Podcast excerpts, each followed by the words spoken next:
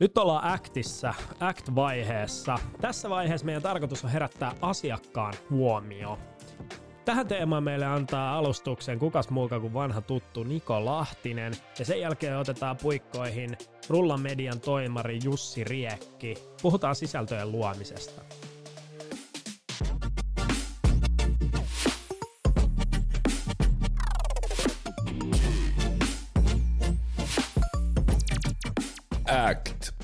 Oikeasti markkinoinnin niin kuin aivan kuningaslaji.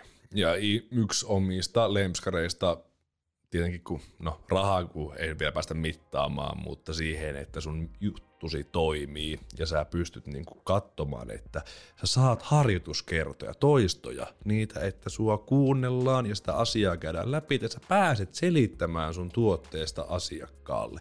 Niin se on mun mielestä ihan mahtavinta markkinoinnin vaihetta, koska se myös konkretisoi koko sen strategian vaiheen, mitä me halutaan puhua. Actissa ihan mielettömän tärkeitä vaihtoehtoja tai tärkeitä asioita on ne, että me pystytään kuvailemaan ne hyödyt ää, konkreettisesti, antamaan menestystekijät, driverit ää, asiakkaalle selkeästi ja todennettavasti.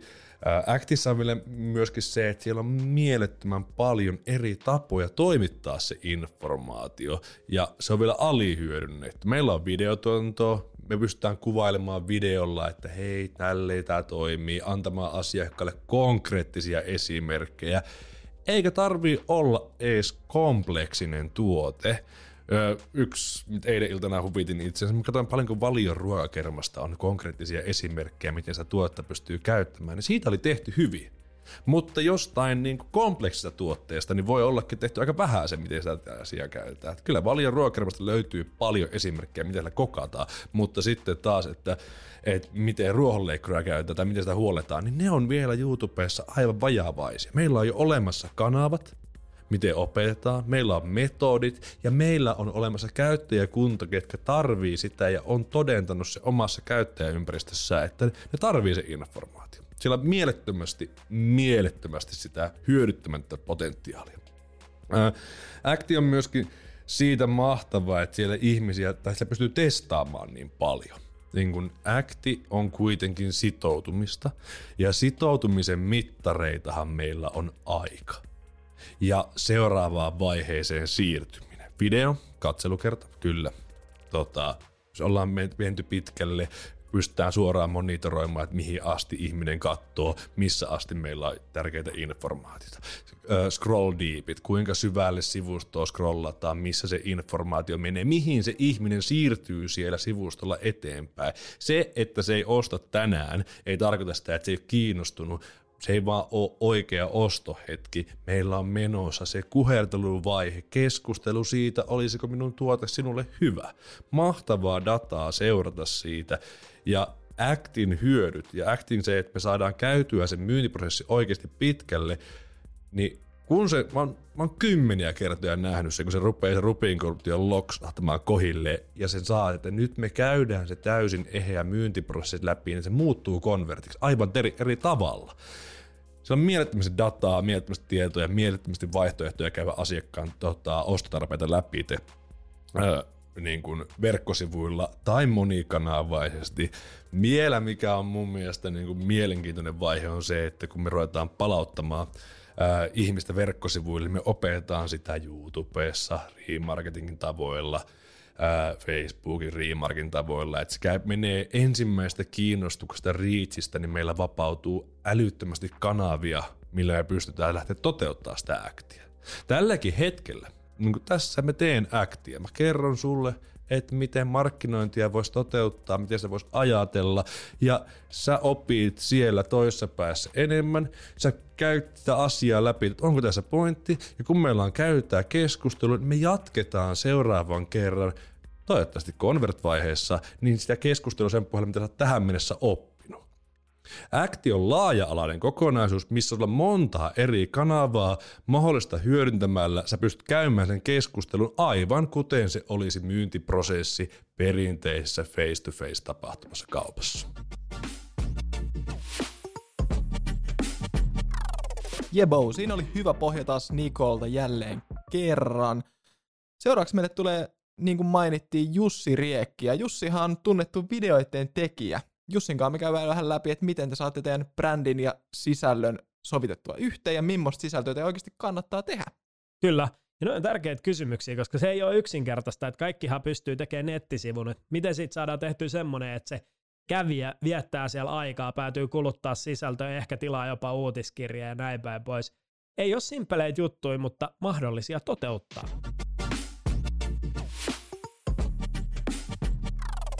Jees, tervetuloa studiolle. Meillä on tänään täällä paikalla Jussi Riekki, joka on Rullamedian toimitusjohtaja, tekee yritysvideoita ja yritysesittelyitä.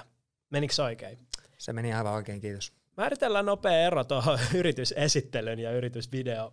Tota, no yritysvideohan voi tarkoittaa yritysesittelyä ja vaikka brändivideota tai mainosfilkkaa, että enemmän mä ajattelen sen sillä tavalla, että, että yritysesittely on kertoo mitä yritys tekee, kelle se tekee, miten se tekee ja miksi tekee. Ja ehkä myös se, että ketä siellä yrityksessä on töissä esimerkiksi. Et silleen mä ajattelen, että mitä yritysesittely tarkoittaa. Mutta sitten yritysvideo taas voi tarkoittaa sitten kaikkea brändifilmejä, se voi tarkoittaa ihan hyvin jotain rekrytointivideo, yritys, työnantajan mielikuvavideo, tämän tyyppistä. Jep. Ja tänään me puhutaan sisällöistä ja nimenomaan fokuksena verkkosivusisällöt. Ja keskeisenä, mitä mä haluaisin nyt kysyä sulta tässä on se, että kun me lähdetään miettimään meidän verkkosivuja ja niitä sisältöjä, mitä me sinne tehdään, niin tota, mitä asioita meidän kannattaa silloin ottaa huomioon? No, jos lähdetään ihan suoraan sieltä sisältöjen juurilta liikkeelle, niin mun mielestä kaksi asiaa ehdottomasti tärkeää. Eli toinen on se, että meidän pitää, sisällön täytyy olla jossain määrin hakukone optimoitua. Tarkoittaa sitä, että ihmiset, jotka, joilla on jokin ongelma ja ne etsii siihen ongelmaan ratkaisua, jos sulla on se ratkaisu siihen ongelmaan, niin niiden ongelman etsijien tai ratkaisuetsijien täytyy löytää sinne sun verkkosivulle. Ja sama homma pätee taas tota, vaikka videosisällöissä. Sitten toinen on tietysti tällainen asiakaspalvelullinen ja myynnillinen sisältö.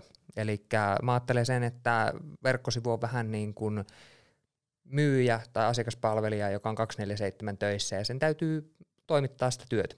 Eli silloin kun kävijä tulee sinne verkkosivulle, niin sen verkkosivun täytyy jollain tavalla palvella sitä asiakasta ja saada se viihtymään sillä verkkosivulla.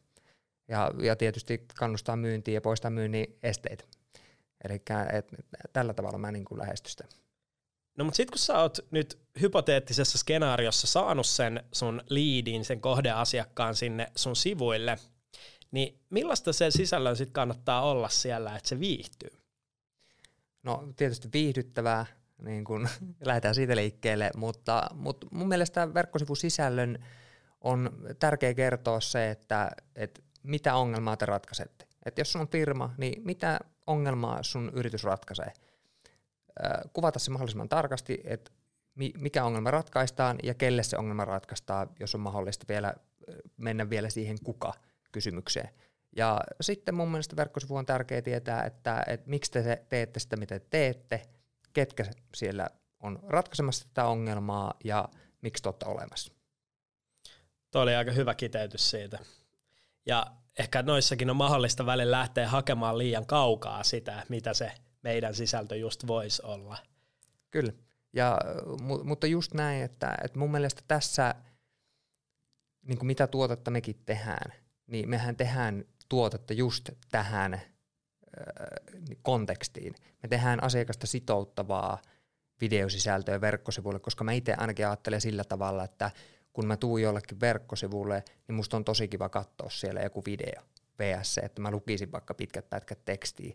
Että jossakin videossa mulle saadaan välitettyä paljon tehokkaammin se, että mistä jossain yrityksessä on kyse, mistä siinä toiminnassa on kyse, ja joku tunne jopa välittyy saman tien siitä VSC, että mä lukisin tekstiä, että mun pitää lukea aika pitkä pätkä tekstiä, että mussa herää mitään tunteita, kun taas videossa 30 sekunninkin video pystyy aiheuttamaan mussa jonkun tunnereaktion, niin, niin, niin, niin mun mielestä tässä tapauksessa niin, niin video on erittäin tehokas ja hyvä formaatti. Tuo oli aika hyvä pitch videoille. Tota, no nythän tämä digitaalinen maailma on täynnä erilaisia sisältöformaatteja, ja monelle saattaa tulla jopa semmoinen paine, että kun kaikissa alustoissa pitäisi olla vähän tekemässä jonkunlaista lyhyttä videoa, pitkää videoa, lipsynkkiä ja tanssivideoa ja opetusvideoa ja ää, ties mitä muuta, niin mitä vinkkejä sä antaisit tähän näiden sisältöformaattien valkkaamiseen? Me lähdetään siitä liikkeelle meidän tuotannossa aina, että mikä on tämä ostajapersoona.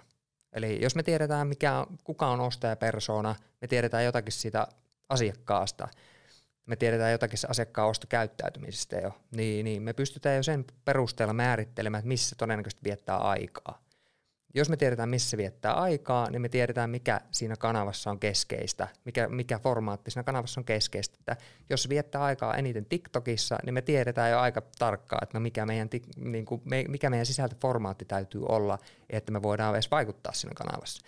Jos se viettää aikaa YouTubessa, niin me, me tiedetään suoraan jo, minkälainen formaatti siellä on.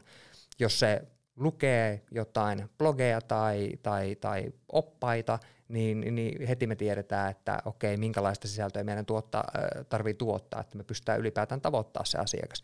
Niin, niin tämä on se lähtökohta, millä me lähestytään kaikkia tuotantoja ja miten mä itse ajattelen tätä, että et, et aina sieltä asiakkaasta käsin, että ei se tavallaan sen maagisempaa ole, että et, et, mitä, mitä sisältöä tarvii tuottaa. Ja, ja, ja keskittyy siihen sitten siihen ainakin tekee jostakin sisältömuodosta sen keihään kärjen ja keskittyy siihen. Ja sitten muut formaatit, niin ne on aika toissijaisia. Eli ihan kaikkialle ei kannata hyökätä ennen kuin on arvioinut, että onko nämä mun asiakkaat nyt oikeasti siellä. Kyllä. En, ennen kaikkea niin kuin sieltä liikkeelle, että missä ne asiakkaat viettää aikaa ja niin kuin sinne, sinne resurssit. Ja sitten sisällön tuotannon prosessin voi kuitenkin – rakentaa sellaiseen muotoon, että, että jos me tehdään jotakin yhtä sisältöformaattia, niin siitä syntyy muitakin formaatteja. Et tällä tavalla, jos me äänitetään jotain tämmöistä podcastia, niin meillä syntyy tässä jo materiaalia tekstisisältöjä varten. Näitä voidaan kirjoittaa puhtaaksi näitä keskusteluita, me pystytään tekemään mainoksia tällaista pitkistä keskusteluista ja näin poispäin. Eli, eli, eli aina niitä toissijaisiakin sisältöjä syntyy samalla, kun me tehdään jotain pääsisältöä, mutta, mutta jossain se keihäänkärki täytyy olla ja se, se valitaan aina sieltä asiakkaan näkökulmasta. Toi itse asiassa hyvä jaottelu, toi toissijainen sisältö ja pääsisältö. Mutta nyt kun me puhutaan sisällöistä, niin me aina toimitaan tietenkin yrityskontekstissa jonkun brändin viitekehyksessä, jonkun brändin alla. Niin mitä sä ajattelet siitä, että miten tota, näitä tuotettuja sisältöjä ja sitten sen yrityksen brändiä sovitetaan yhteen? Mä en ole mikään brändiasiantuntija, enkä, enkä sillä tavalla hirveän mielelläni puhu syvällisesti mitenkään brändistä tai brändäämisestä, eikä se ole mun työtehtävä millään tavalla, että se, miten vaikka videotuotannossa lähdetään meidän osalta liikkeelle, niin se tapahtuu vaan sen asiakkaan haastattelun kautta ja ymmärtämällä, että miltä se asiakas haluaa, että, että se videosisältö tai mikä voidaan, tämä voisi olla ihan mitä tahansa muutakin sisältöä, niin ymmärtää sen, että miltä se maistuu ja tuntuu ja haisee ja niin kuin mikä on rytmiikka, onko se energistä vai onko se rauhallista vai tä- tällaisia juttuja, mikä on niin kuin tone of voice ja, ja, ja tällaiset raamit. Ja totta kai ymmärtämällä sen asiakkaan visuaalista ilmettä, että onko se, onko se värikäs ja räiskyvä vai onko se hillitty ja, ja koruton vai mikä se on tavallaan, että ymmärtää näitä kokonaisuuksia, niin niin, niin sillä tavalla siis niin sisällössä otetaan huomioon, mutta just sillä tavalla, että sillä asiakkaalla täytyy olla jo joku kuva itsellä näistä asioista, meidän tapauksessa ainakin, että me ei lähdetä niitä tyhjästä luomaan. Että aika monesti sitten, jos on joku tämmöinen vähän tuoreempi yritys tai kasvuyritys, joka ei ole välttämättä ihan loppuun asti vielä näitä asioita miettinyt, niin, niin ne saattaa tulla ihan uutenakin kysymyksinä ja sitten niitä vähän yhdessä mietitään, että no miltähän nämä pitäisi sitten tuntua ja kuulostaa nämä jutut, että sitten se on sitä yhteistä keskustelua ja tällaista, mutta, mutta, mutta tämmöisiä asioita joutuu miettimään. Joo, tämä kiteytyy tämän pohjalta mun mielestä tosi hyvin siihen, että jos sulla on asiakasymmärrys ja joku asiakas, sä tiedät, että se on jossain alustassa, ja sitten sä tiedät, että minkälainen sun brändi on ja sä pystyt luomaan siihen soveltuvaa sisältöä, niin nämä on puoltavia argumentteja sille, että sun kannattaa ehkä kokeilla jotain alustaa. että se alusta on kuitenkin vaan alusta. Näissä törmää vaan tosi usein sellaisiin diskursseihin siitä, että voiko meidän yritys vaikka nyt olla TikTokissa. No jos se asiakas on siellä ja jos pystyy tekemään sellaista sisältöä, mikä on se brändin linjassa, niin miksi ei? Kyllä, täysin samaa mieltä.